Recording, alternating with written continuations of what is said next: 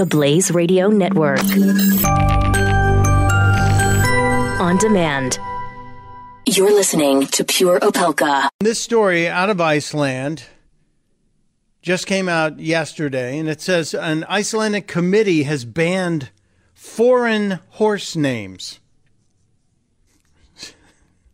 Seriously. Seriously, Iceland, you've you've fixed all the other problems. Iceland has an official register that keeps track of all the horses. And they've decided that uh, in order to keep things really Icelandic, that they are going to put a stop to anyone trying to register an animal with a quote foreign close quote name. Uh, the newspapers in, in Iceland are, are not happy, I guess.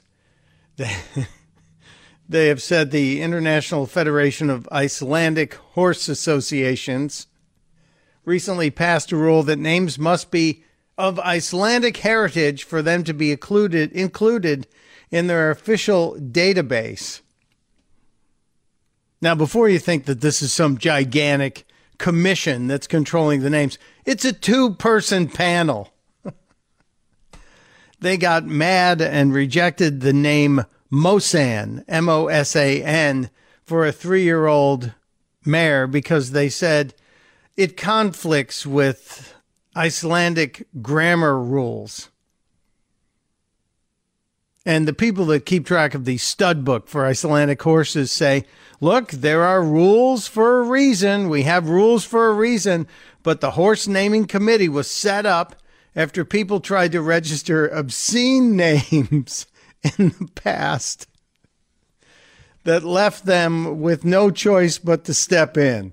So I guess this is kind of like the same committee that keeps track of of the um, the vanity plates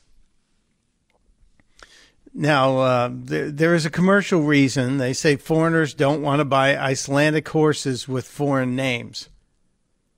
If you dig into the database, and that they do have a database of all the all the registered horses out of Iceland, and um, they have horses named Baldur, which obviously from uh, Norse mythology, Odin's son was Baldur.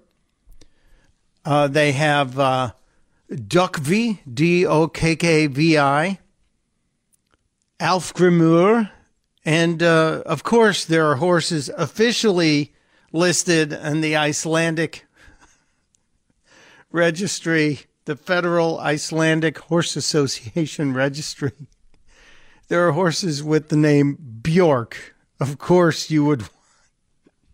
I wonder if that horse's mane is really kooky. It has some kind of weird braid to it. Bjork. The um, rules apply only if the owners want their horses to appear in the database for sale, breeding, or pedigree purposes. Otherwise, Icelanders can still call their horses by any name they want. But if you're going to file paperwork with the government, you have to have an Icelandic name or they will not take your money might be the dumbest story of the day. The Blaze Radio Network. On demand.